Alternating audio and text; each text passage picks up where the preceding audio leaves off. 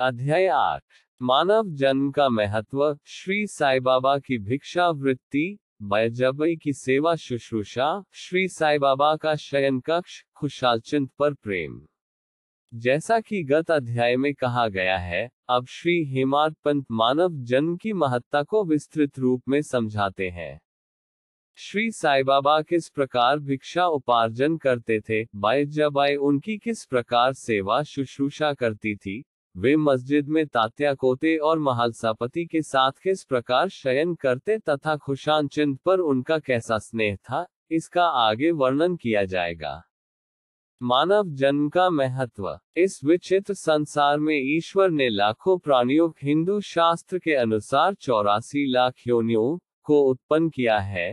जिनमें देव दानव गंधर्व, जीवजंतु और मनुष्य आदि सम्मिलित है, जो स्वर्ग, नरक, पृथ्वी समुद्र तथा आकाश में निवास करते और भिन्न भिन्न धर्मों का पालन करते हैं। इन प्राणियों में जिनका पुण्य प्रबल है, वे स्वर्ग में निवास करते और अपने सत्कृत्यों का फल भोगते हैं। पुण्य के क्षीण होते ही वे फिर निम्न स्तर में आ जाते हैं और वे प्राणी, जिन्होंने पाप या दुष्कर्म किए हैं। नरक को जाते और अपने कुकर्मों का फल भोगते हैं। जब उनके पाप और पुण्यों का समन्वय हो जाता है, तब उन्हें मानव जन्म और मोक्ष प्राप्त करने का अवसर प्राप्त होता है। जब पाप और पुण्य दोनों नष्ट हो जाते हैं, तब वे मुक्त हो जाते हैं। अपने कर्म तथा प्रारब्ध के अनुसार ही आत्माएँ जन्म लेती या काया प्रवेश करती हैं।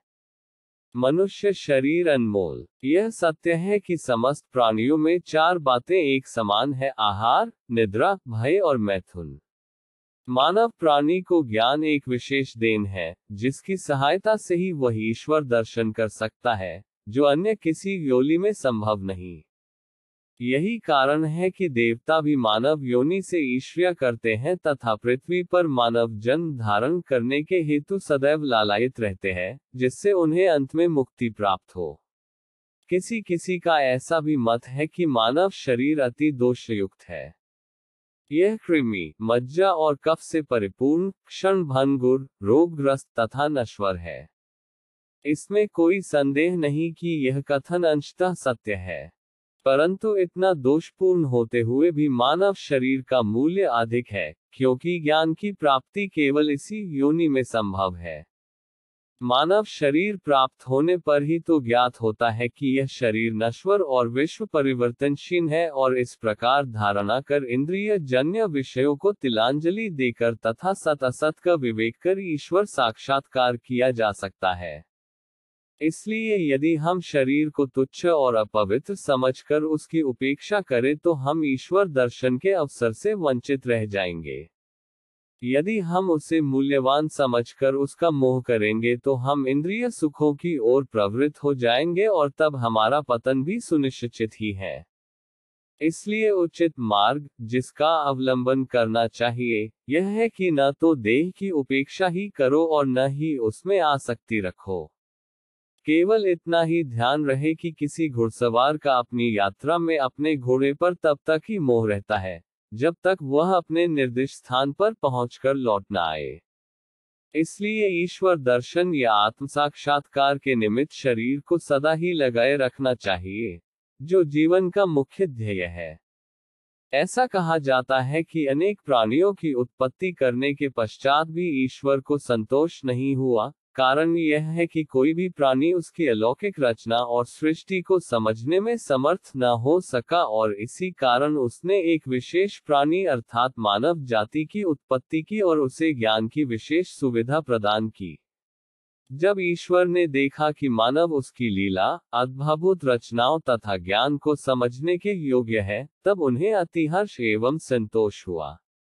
भागवत स्कंद 11 सितंबर 28 के अनुसार इसलिए मानव जन्म प्राप्त होना बड़े सौभाग्य का सूचक है।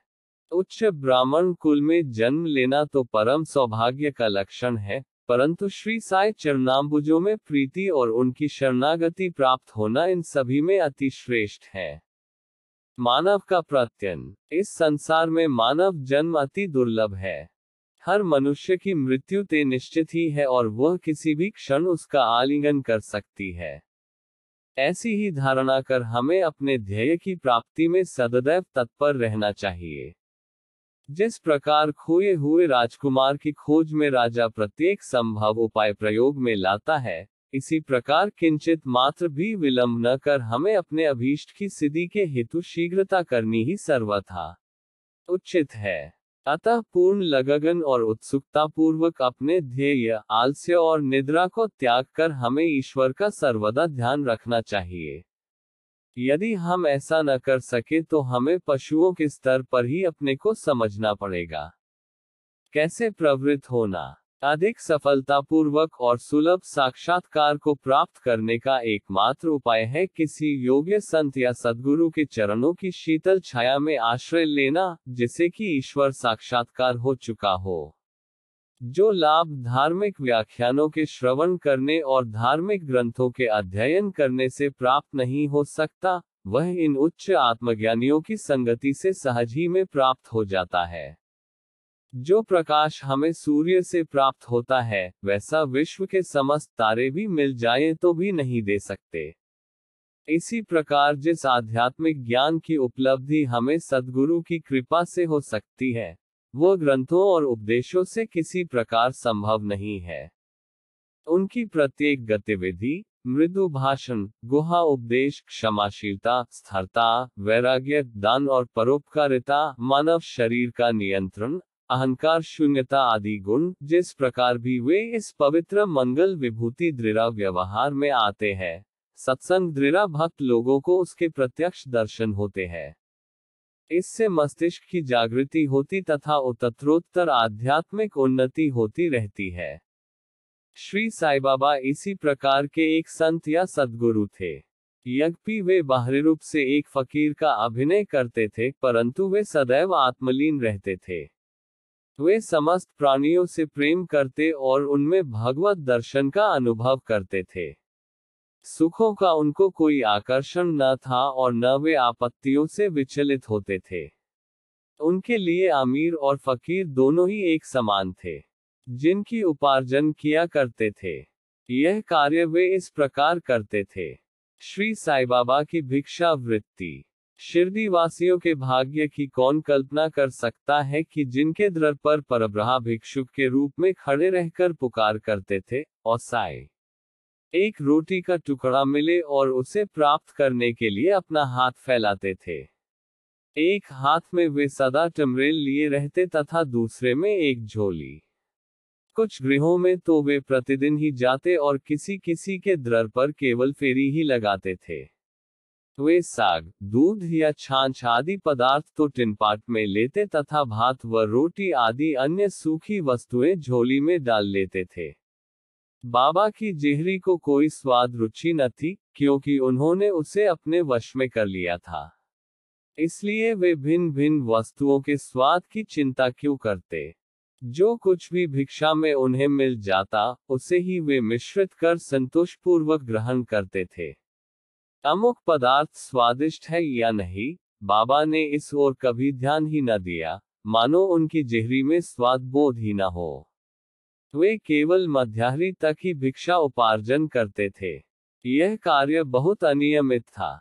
किसी दिन तो वो छोटी सी फेरी ही लगाते तथा किसी दिन बारह बजे तक।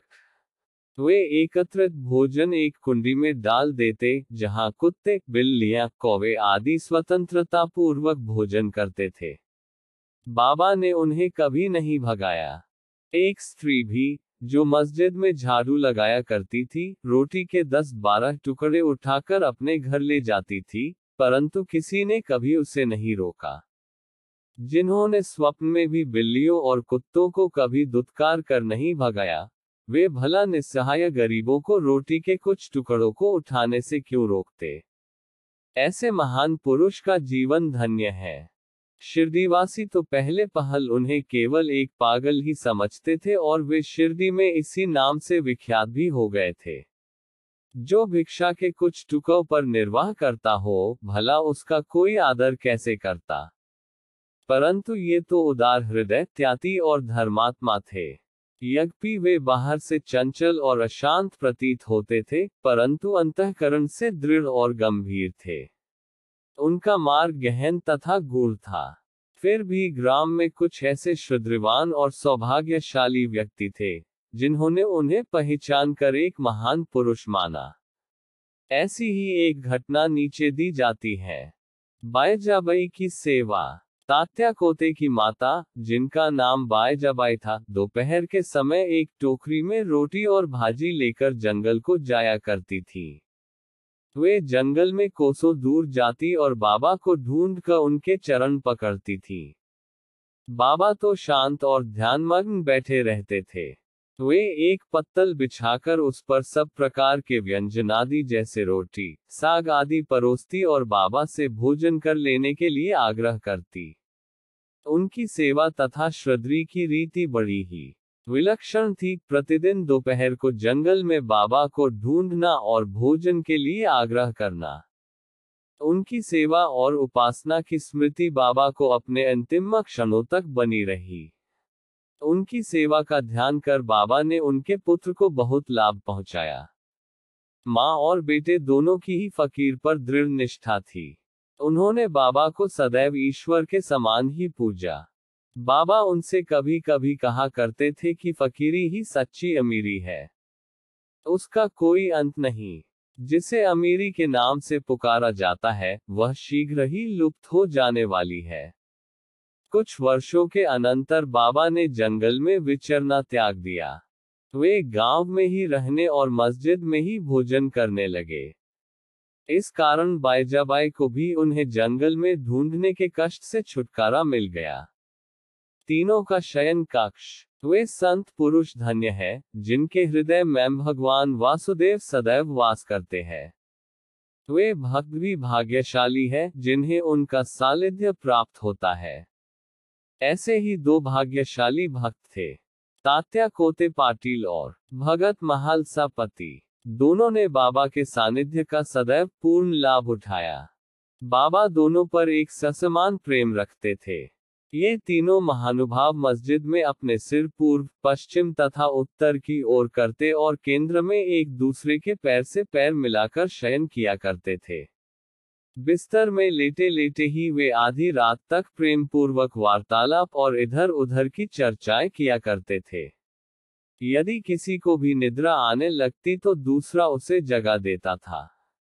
यदि तात्या खुर्राटे लेने लगते तो बाबा शीघ्र ही उठकर उसे हिलाते और सिर पकड़कर ज़ोर से दबाते थे। यदि कहीं वह महालसापति हुए तो उन्हें भी अपनी ओर खींचते और पैरों पर धक्का देकर पीठ थपथपाते थे। इस प्रकार तात्या ने चौदह वर्षों तक अपने माता पिता को ग्रह ही पर छोड़कर बाबा के प्रेमवश मस्जिद में निवास किया। कैसे सुहाने दिन थे वे? उनकी क्या कभी विस्मृति हो सकती है? उस प्रेम के क्या कहना? बाबा की कृपा का मूल्य कैसे आंका जा सकता था? पिता की मृत्यु होने के पश्चात तात्या पर घर बार की ज़िम्मेदारी आ पड़ी, इसलिए वे अपने घर जाकर रहने लगे। राहता निवासी खुशाल चंद शिरडी के गणपत तात्या कोते को बाबा बहुत ही चाहते थे।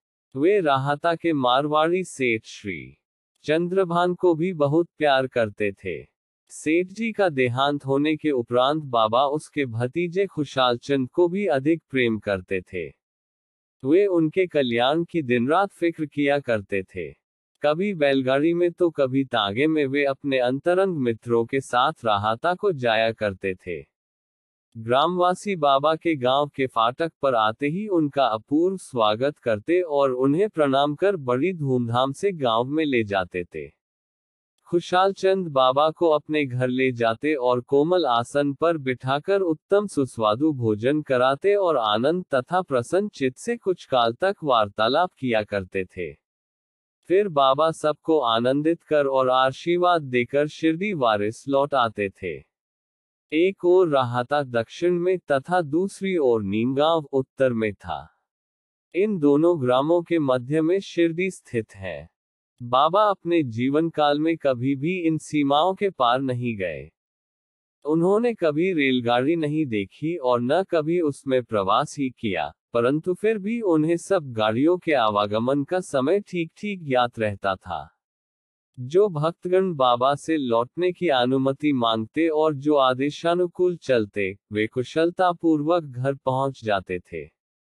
परंतु इसके विपरीत जो अवज्ञा करते, उन्हें दुर्भाग्य व दुर्घटनाओं का सामना करना पड़ता था। इस विषय से संबंधित घटनाओं और अन्य विषयों का अगले अध्याय में विस्तार पूर्वक वर्णन किया जाएगा। विशेष इस अध्याय के नीचे दी हुई टिप्पणी बाबा के खुशाल चिन्ह पर प्रेम के संबंध में है। किस प्रकार उन्होंने काका साहेब दीक्षित को राहता जाकर खुशाल चंद को लिवा लाने को कहा और उसी दोपहर को खुशाल चंद से स्वप्न में शिरडी आने को कहा, इसका उल्लेख यहाँ नहीं किया गया है, क्योंकि इसका वर्णन इस सच्चरित्र के तीसवें अध्याय में किया जाएगा। श्री सद्र गुरु साइनाथार्पण मस्तु। शुभ भवतु